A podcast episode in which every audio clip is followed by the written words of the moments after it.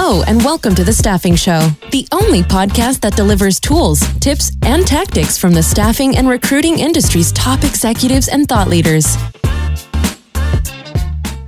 This episode is brought to you by Staffing Referrals, the only automated referral management platform chosen by smart staffing firms.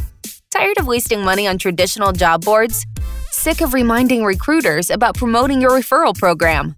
Wish you could eliminate admin work spent tracking referrals and scheduling interviews?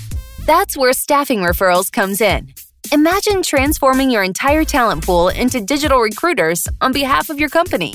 Think about how happy you'll make your team by eliminating wasted time spent tracking referrals and scheduling interviews. There's a reason that Staffing Referrals is one of the fastest growing software platforms in our industry. It's because staffing executives want to scale faster by automating recruiting processes. It's because with staffing referrals, you can actually see an ROI. And it's because our world is now more digital than ever, and your candidates expect you to keep up. Don't get passed by the competition. Stop missing referrals and start recruiting smarter. Get staffing referrals and improve your tech stack today. To claim one free month, visit www.staffingreferrals.com slash show. That's staffingreferrals.com slash show. Hello, everyone. Thank you for joining us again for another episode of the Staffing Show. I am super excited today to be joined by Tim Glennie, who is the managing partner and co founder of Bridgeview.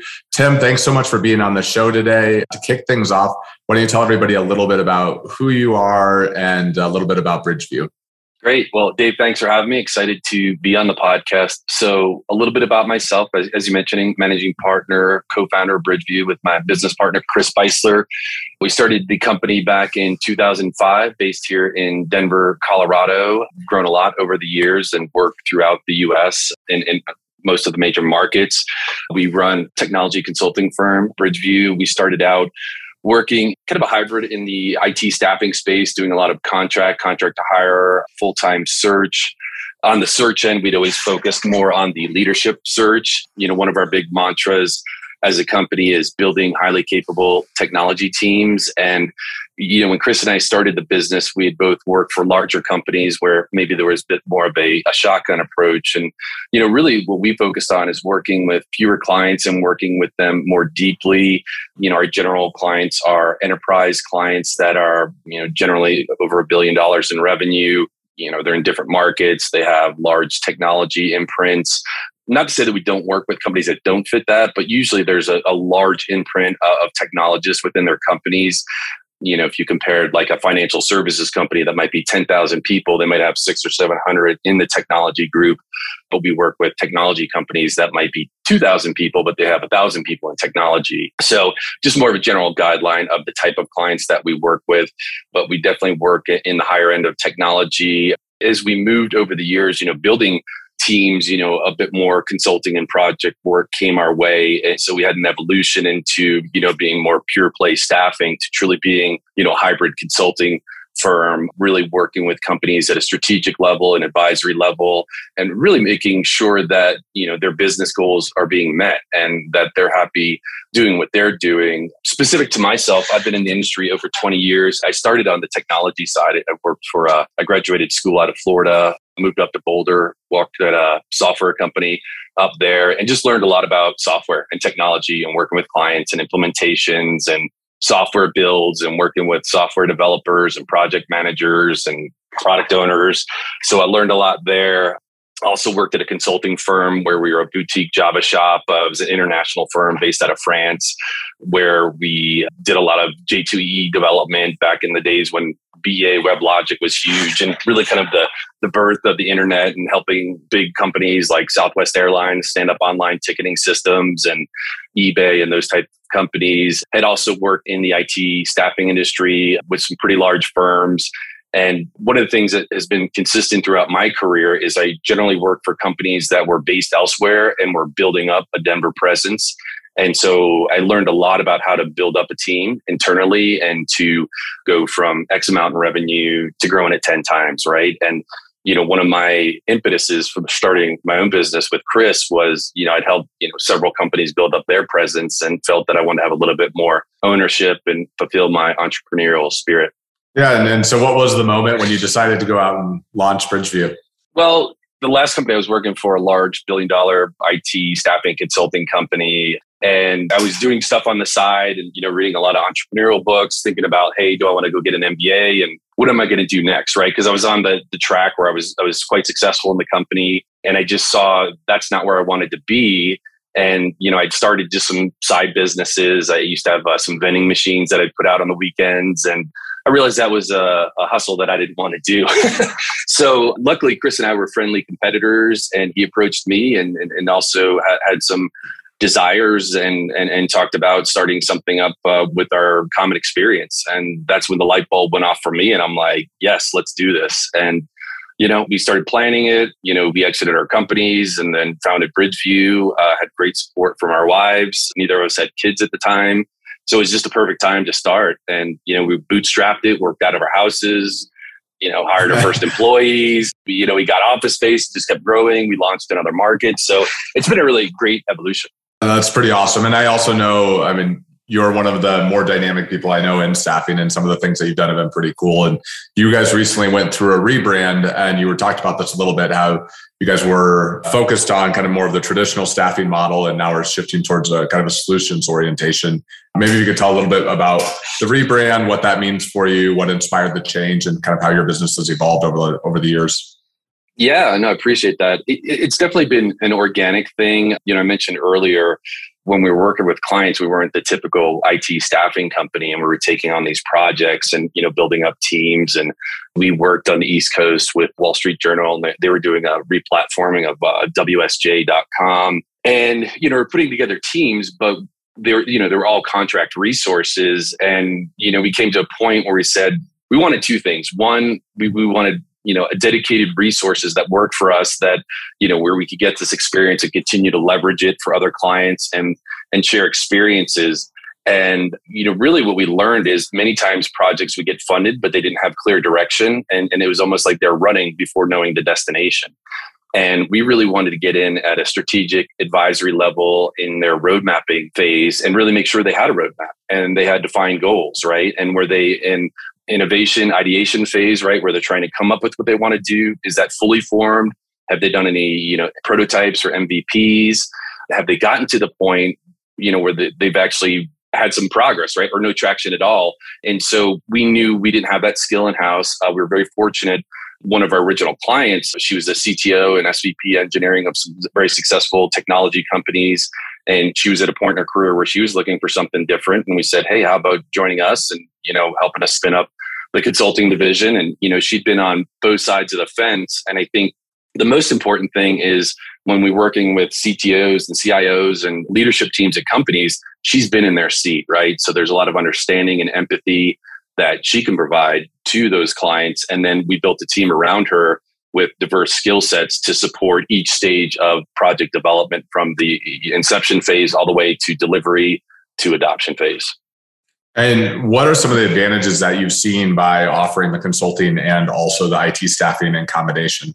Yeah, well, I, I think if, if you look at a bespoke model, which we see many times in, in larger companies, you know, they're working with many different partners and vendors and a lot of times there are breaks in communications and, and sometimes you know vendors are trying to cut out their piece of the pie for pure monetary reasons but we really come in it as looking at the client success right? And really wanting them if they're implementing salesforce or they're you know re- replatforming older technology to get to the finish line. And if we can get involved in each step of the process we don't have to have all the people there we're not trying to be the only vendor but we want to be the consistent vendor from the the initiation phase through the adoption phase. And what we've seen is you know there's management consulting firms that want to come in and be in the front end right? And then there's other you know the big four they want to come in and take over the whole project and land and expand. And then there's staffing firms that just want to take one-off resources.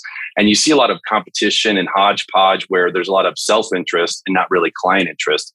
So what we're really trying to do is elevate the client and say hey you've got a partner at each stage of your journey. You know we might not be running the whole thing but when we see miscommunications or deadlines being met or just things that aren't positive for the client, we, we want to highlight that and say, hey, here's what we're seeing, and we're here to help however we can. That makes sense. And and with this, because I know I talked to a lot of IT staffing firms that are looking at how do they grow faster? What you know, what's their should their strategy be? What are some of the challenges that have come along with kind of shifting to having a consulting practice in addition to just the traditional IT staffing component? Yeah, I, I, think it really depends what you, what your entry point and relationship point is within the client. You've been in the industry a long time, and you know there are many large staffing firms that grow by working with large clients on a vendor list run by a vendor management system where they'll select 20, 40 vendors and they'll have tiers of vendors yep. and they'll just pump out job requirements to them. And it's really, there's really no client interaction. It's basically you get a requirement, you send a resume in, you hope you get an interview, and it's really a, a hands off approach. And, and so there's really no collaboration. And one of our mantras as a company is we're, we're a partner, not a vendor. And if somebody's just looking for a vendor to, to work through a system, that's not what we do. So we really eliminated that business from our model and went to all direct business where we have a relationship with the leadership team or executives you know it's, it's got to be at least you know a, a director or vp level. And we need to know not that you just have a job but what are you hiring for? What problem are you trying to solve? What project are you trying to launch? We're in the most competitive talent market that we've ever been with technologists. And when we're calling that candidate they're getting called by 20 other recruiters. We need a story.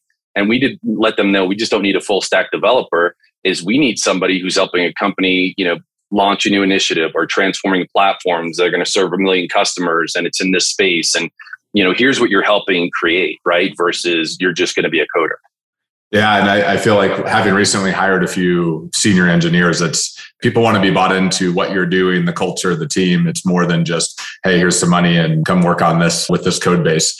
How has this impacted your growth overall as you've kind of the rebrand and also the shift to consulting? Have you seen it accelerate things? Has it slowed things down temporarily, or what? What's how's it worked for you guys? Yeah, no, it's been great. I mean, before we went through the relaunch, you know, we picked our top clients and we talked with them about what we are doing and we went through some iterations of the plans because we basically said, here's what we're seeing and here's how we think we can pivot and help you. How does that message land with you? And we got really great feedback. We got great support and, and, and we listened to them. And because we said, once we get this, we're coming right back and we're going to want to have discovery meetings about what we're doing and how we could help in a different way. So I think we really want to be informed and not just be in a box thinking about ourselves and thinking this is what clients want. We're like, here's what we've heard from multiple clients, and here's what we're doing to address it. What do you think? And so it was a uh-huh. really good iterative process of not just coming up with something and saying, hey, this is what we think you need. It's like, you told us this is what you need. We put it in this package, and now let's talk about it.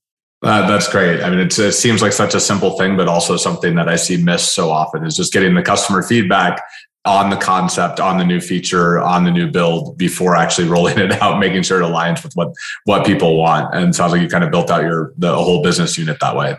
Yeah, I mean, even you know, before we did this, you know, we've worked with some industry partners that you know that really create this perpetual feedback loop. So, you know, in our business, there's always the client, right? And there's humans there working, and then you know they give us a project and we go get technologists to come in and do that work and we want constant feedback you know from the client how is it going on the project? How is our resources and team doing for you? And we want to know from the resources hey is this what you thought it would be right? And are, are you enjoying it? Do you have any blockers in your path? Are there any issues you see or opportunities that you know things could get better? And you know a lot of companies i've found don't want the feedback they just want people to keep billing and for us is we want the feedback early and often. And because when we get the feedback, we can make adjustments, right? And it's like, yes, do more of this, do less of that. And so we've based the company and, we've used automation and technology and platforms and obviously human contact to really pronounce what is going on instead of just, you know, putting people out to work and, and, and just hope it works out. So it's, you know, it's really intentional in the way we approach it. I love that. And and with that, you kind of brought up the, the technology component. And I know you've been an early adopter of a lot of technology throughout within staffing, but wondering if you kind of had a viewpoint on just like one of the questions we hear all the time is like what technology to go after or how to approach building your tech stack. I wonder if you had any thoughts on how to do that, be intentional about that and make sure you're strategic about it as well. So, in regards to our own technology stack, you know, we started in 2005 and we started, we never wanted a server, right? We wanted everything to be web based and we wanted open APIs on our platform so we could have a main platform, but then we could build on that and partner with other companies as needs changed over time, right?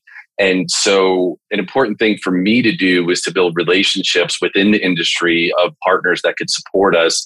And I, you know, I go to industry events, I network with people like yourself that are entrepreneurs that are building things and understand what they're doing. Usually I get in early stage with with those folks and I let them know, you know, the same thing. I don't want to you to be a vendor. I want you to be a partner to us.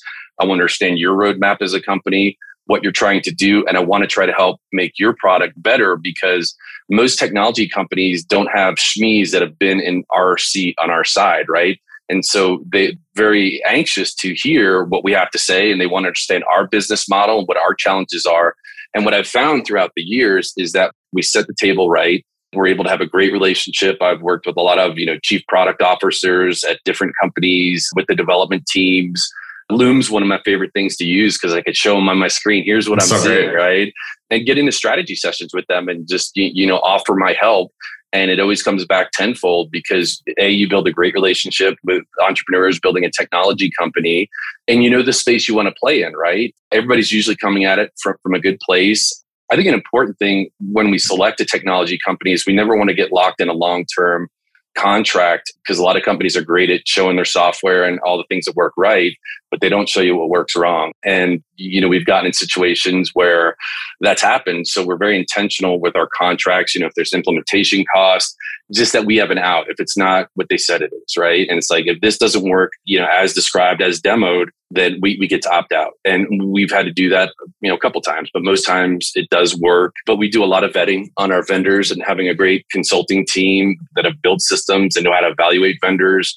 We've got a great system for doing that and it's really helped our growth. And we have a nice stack with many companies that we work with. And you know we're always evolving. We're currently assessing a couple of new tools for our company that will help. And it's always about using automation when automation is correct and removing friction from the process and making it easier for the client, making easier for the technologist to get things done. We don't want to impede. We want to just open the gateways for things to flow correctly. Awesome. And great answer to that question. And shifting gears a little bit, you and I were talking just briefly ahead of this call about remote work and brought up a term that I actually hadn't heard uh, Zoom cities. I think it would be interesting to kind of just dig into what is the Zoom city and what are some of the trends that you're seeing with remote work and technologists across the country? Sure. Yeah. I mean, there's definitely some, you know, traditionally big hubs, typically on the coast of, you know, technology companies or just large companies using technology, whether in financial services, government, healthcare. And you know, they're typically San Francisco, LA, Seattle, New York area, research triangle. And so you have these big cities. And what's happened over time is they hire highly compensated individuals, house prices go up a ton, and, you know, it becomes difficult for them to navigate their work life balance and, you know, go to the mountains, go skiing, go to the beach, whatever it may be.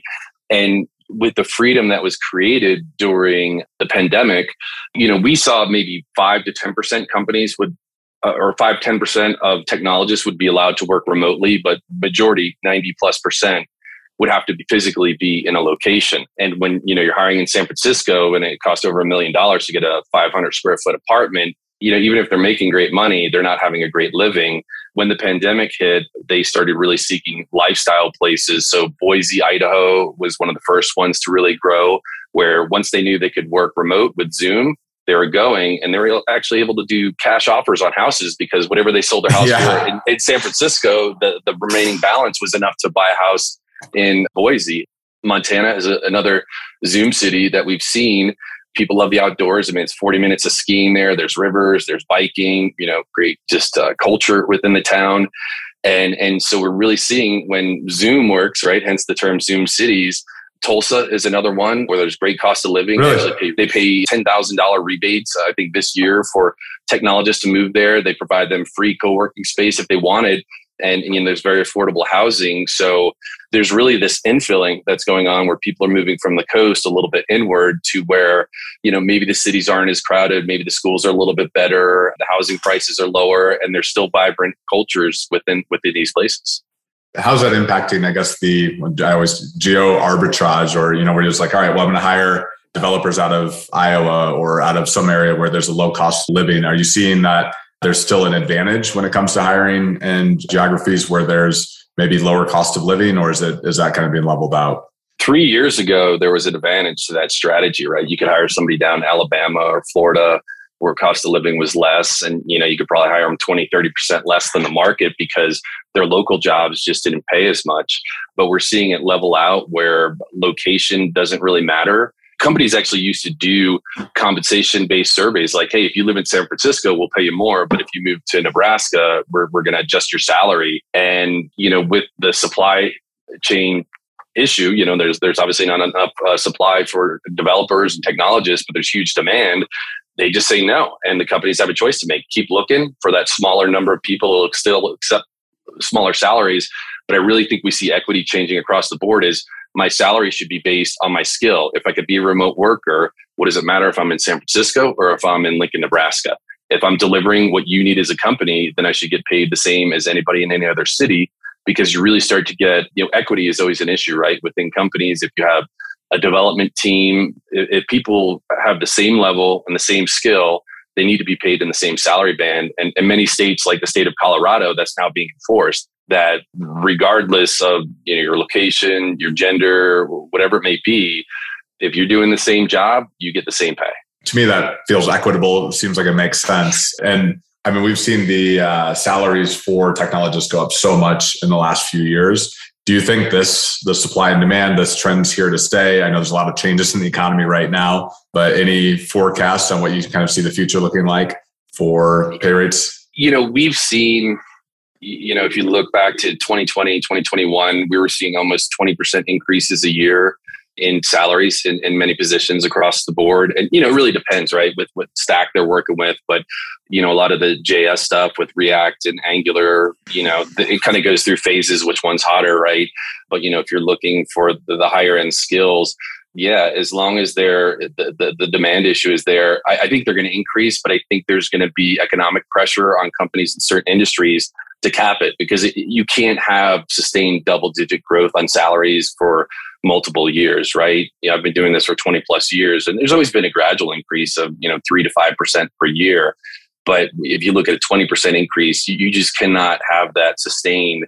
at a certain point, budgets will be cut. And, you know, it really starts with if you look at product companies, right? If you look at a Google or a Facebook or a Twitter, or any of these companies that have huge margins, right? Where they have a 40% margin, they have a, a decent budget to play with. And historically, you know, especially the Microsofts and the Apples during recessions, that's a lot of time when they grow. They buy other companies, they hire more employees because they see other people slowing down, but they know the cycle is going to pick back up in a year or two. So they basically double down. Maybe they get a little bit of a discount. So as long as they're spending, there's going to be a place. But I think when you get into more of the service sector, you're dealing with healthcare, you're dealing with financial services, telecom, they have a limit, right? They don't have the same margin some of the larger technology companies, and they can only go so high. And the, the budget will hit the wall. I don't see a complete level out, but I see the incremental change slowing down. And with that, um, what's your kind of forecast as, as we're sitting in some uncertain times with the economy? Do you see, I guess, salaries flattening out a little bit? Do you see any other major trends from where you're sitting in terms of job orders coming in or any indicators of uh, potential recession at this point? Well, typically, what I've seen in a, in a down market, it's kind of been interesting because I've, I've, been through three recessions in yeah. my career, and you know, technology typically doesn't flatten out. The, you know, legacy skill sets will. I mean, we saw the shift away from a lot of the infrastructure work when that got automated, put, got put in the cloud with AWS and 365. But you know, now with the higher end skill sets, I think companies are going to have to reduce workforce, but I don't know that it's going to be as much in the technology sector. I think that'll be a growth area continued for them because they could do automation. You know, for example, if there's a call center, they could create new technologies to lessen the amount of call center employees or, or just any anything that you could automate, right? I see companies getting more aggressive and leaning into technology with that. So I do think there'll be some contraction overall in the workforce. But I mean, if you look at the you know Department of Labor stats, I mean there there have been you know what is it 12, 15 million open jobs in the economy so maybe what we'll see is a lot of the open jobs just get shut. But I think for the jobs that are continually open, right, for technology jobs that have been open for some time and the demand is still there, I think if you look at different skill sets, technology would be the cornerstone during the downturn where it's at least steady, if not growing a small amount. But I think the contraction will come in other areas within the companies. Yeah, I, I, think that makes complete sense. And with the need for technology and what you can do with it, it feels like that's it's kind of just shifting of budgets, not necessarily reduction in demand overall. Uh, it's kind of depends on where you're working at. Are there other kind of major trends that you're seeing in staffing right now, or any other things that are impacting your business? You know, we work obviously in the staffing world, the consulting yeah. world. Again, again, in down economies, you do see like they want to continue doing projects, but maybe they don't want as much, you know, sometimes large consulting teams, they want more of a hybrid approach. Like, yeah, we'll onboard some consultants to do a lot of the advisory work, but other roles where maybe they were using consulting across the board, they look more for a hybrid because consulting rates are much higher than traditional staff augmentation rates. So I think we'll see more blending where they're trying to get more value based delivery than paying premium across the board. That makes sense. And with that, with we're going to shift gears a little bit to some of the uh, additional questions that we add to the uh, the end of these podcasts. One of the areas that I I think you probably have great insight on with your 20 year history and, and staffing. What advice do you wish you were given before entering the staffing industry? That's a great question. You know, just embrace change, embrace the roller coaster of the business. Never get too high, never get too low really try to stay even keeled with the change and make sure that you align yourself with an organization that can pivot. I had worked with larger organizations where it was harder for them to pivot. You know, I'll use the analogy of uh, like a large oil tanker versus a small speedboat in an obstacle course, right? And if new obstacles get planned down with a with a oil tanker, you know, they're going to have to have an hour's notice, and they're going to make these slight adjustments. And you know, if the course is changing real time, they're going to struggle, right? So I think even if you're a growing company, the ability to pivot, remain agile is key and to just listen to the market and really understand where things are going. And don't say we've done it this way, it needs to keep happening this way is well, we've done it this way and it's worked, it works till it doesn't work, right?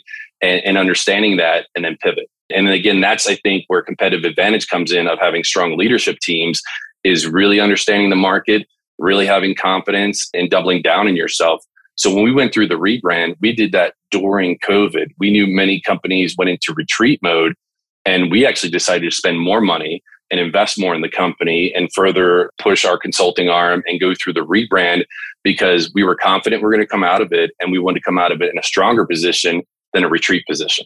Oh, that's great. Great advice.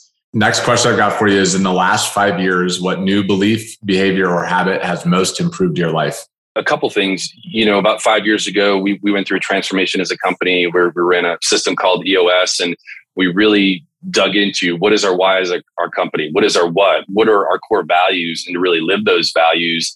And it becomes a filter for every single thing we do. And it transformed our company, transformed the culture and what we do.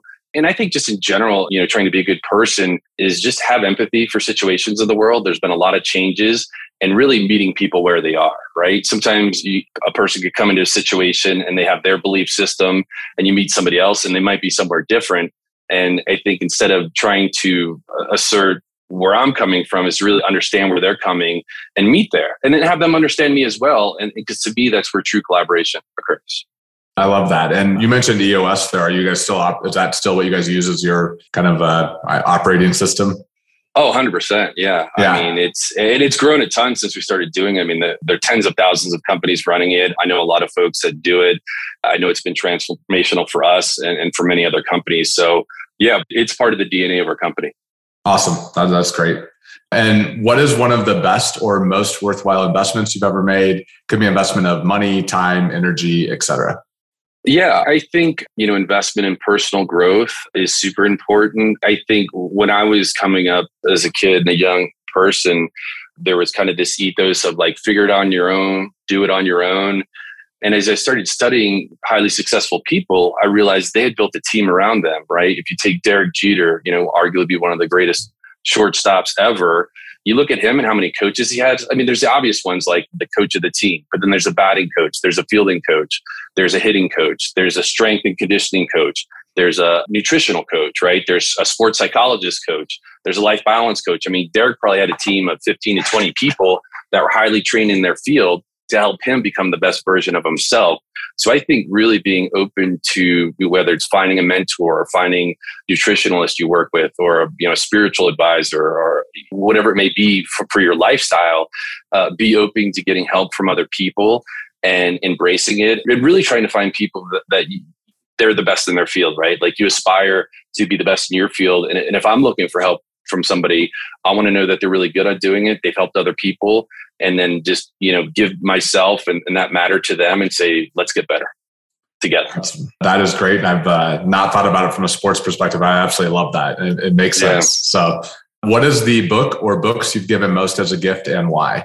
Yeah, if it's um, if it's for entrepreneurs, I love the E Myth Revisited by Michael Gerber. I think anybody thinking about starting up a company or struggling with a, a company they're launching is a top book to read. I think just from the more life perspective, I love the book The Alchemist. You know, it's just about the the journey mm-hmm. of your mm-hmm. life and creating your own personal legend. And sometimes where you start is where you end. I, I, think that's a great book. You know, there's probably a number of them. I, I think, you know, Drive 2.0 by Daniel Pink is just great about really leadership in the 21st century where it gets away from that control and command approach or the carrot and the stick and really into you know the daniel's three tenets are really around when you have a team is really giving them autonomy giving them something to master and then having something to really having a purpose, right? So we're doing this for a reason, right? And you know, for us as a company, philanthropy is highly important. We do karma days where we take time off of work in the middle of the day to go help other organizations. And so that's really part of the purpose, right? And that's again built into the DNA of what we do. But every person that works for us, we're really driving them towards autonomy. So like, hey, you, you have a leader that you work with, but you know you're really carrying your own bag right? And you're really driving what you do. And then with the mastery is you know many people just get stuck in a job but it's like there's something each person could master on the team and they're like they're the expert for that. And i think that helps go into the purpose. It's like you know you might be a salesperson but you're the salesperson that understands sales strategy better than anybody on the team when it comes to strategy sessions. You lead those and help develop your approach to to engaging with clients. That's great great recommendations there Last question I have for you is how does a failure or apparent failure set you up for later success? Yeah, I believe in fail early, fail often. And I think using failure as a gift, I, I think there's a stigma around if you fail once, then you're done. But I think, you know, failure is critical to business. We've tried to do many different things and some of them don't work. And I think it's really about failing, understanding what went wrong and how to change the next time you do it? Did you ask enough questions up front? Did you do enough research?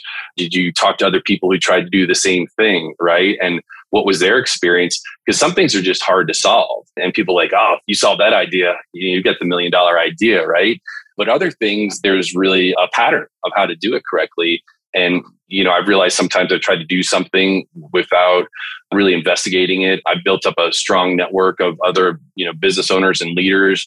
And whenever I'm thinking about trying something new, I, you know, there's probably five to 10 people I'll reach out to and say, Hey, have you done this challenge? What worked? What didn't work? I don't mind failing, but I, I definitely like success better. yeah, yeah, absolutely. As do we all. So with that, Tim, do you have any closing comments for the audience? No, I would just say, you know, if, if people listening to this, if there's anything I said that, that you're curious about or want to engage, I'm very open to networking. And, you know, I love to, to work with people and help people or learn from people. So, yeah, please feel free to reach out. You know, I love talking technology. I love talking consulting. I love talking business.